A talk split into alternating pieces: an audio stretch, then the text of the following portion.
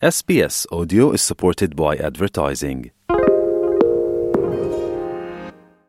நீங்கள் எஸ்பிஎஸ் தமிழோடு இணைந்துள்ளீர்கள்.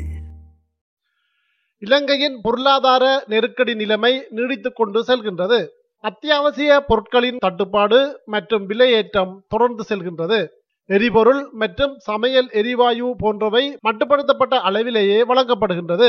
இருந்த போதிலும் சில பகுதிகளில் அவ்வப்போது அதனை பெற்றுக்கொள்ள மக்கள் வரிசைகளில் காத்திருக்க வேண்டிய நிலையும் காணப்படுகின்றது. அத்தியாவசிய பொருட்களின் விலைகளை கட்டுப்படுத்தும் செயற்பாடுகளில் அரசு பல்வேறு முயற்சிகளை மேற்கொண்டுள்ள போதிலும் அதனால் மக்களுக்கு பெரிய அளவில் பயன்கள் கிடைக்கவில்லை.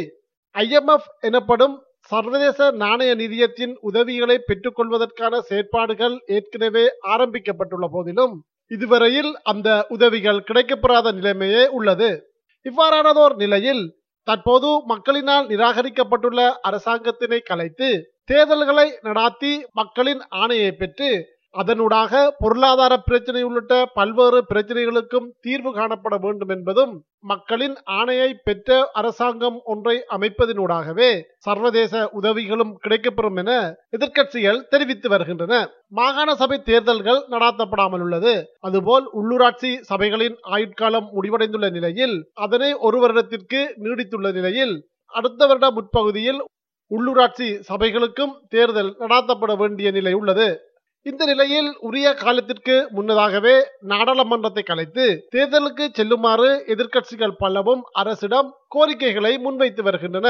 தற்போதைய நிலையில் நாடாளுமன்ற தேர்தல் கட்டாயம் நடத்தப்பட வேண்டும் எனவும் இதன் மூலம் யார் ஆட்சி அமைக்க வேண்டும் என்பதனை மக்கள் தீர்மானிப்பார்கள் என தமிழ் தேசிய கூட்டமைப்பின் தலைவர் நாடாளுமன்ற உறுப்பினர் இரா. சம்பந்தன் ஊடகம் ஒன்றுக்கு கருத்து வெளியிட்டுள்ளார். இந்த நாட்டை யார் ஆள வேண்டும் என்பதனை தீர்மானிக்கும் சந்தர்ப்பம் மக்களுக்கு வழங்கப்பட வேண்டிய நேரம் வந்துவிட்டதாக அவர் மேலும் கூறியுள்ளார். நேற்று நுவர்லியாவில் இடம்பெற்ற நிகழ்வொன்றில் பேசுகையில் தமிழ் முற்போக்கு கூட்டணியின் நாடாளுமன்ற உறுப்பினர் ராதாகிருஷ்ணன் இவ்வாறு தெரிவித்துள்ளார். விசேஷமாக ஒரு நாட்டில் ஜனநாயகம் இருக்க வேண்டுமானால் அந்த நாட்டிலே தேர்தல் மூலம் மக்கள் பிரதிநிதிகளை தெரிவு செய்யப்பட வேண்டும். மக்கள் பிரதிநிதிகள் தெரிவு செய்யப்படாவிட்டால் அந்த நாட்டிலே ஜனநாயகம் இல்லாமல் போய்விடும். ஜனநாயகம் இல்லாவிட்டால் எங்களுக்கு சர்வதேச அளவிலே எங்களுக்கான பெருமதி இல்லாமல் போய்விடும். எங்களை யாரும் மதிக்க மாட்டார்கள். இன்னைக்கு இலங்கைக்கு இந்த கடன் கொடுக்கறதுல டிலே ஆகிறதுக்கு காரணமும் இந்த உள்நாட்டிலே ஜனநாயகம் பேணப்படவில்லை.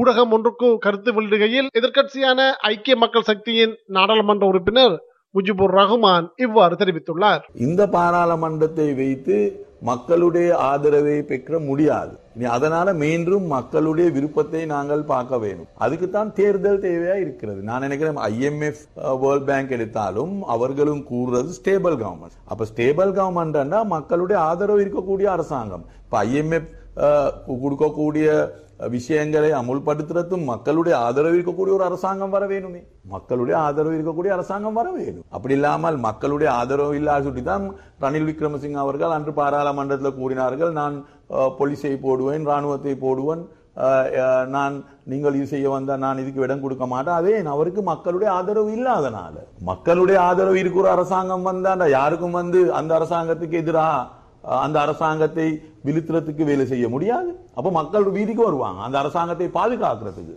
யார் இந்த அரசாங்கத்தை பாதுகாக்கிறதுக்கு வீதிக்கு வாரது? ஒருத்தர் வாரது இல்ல.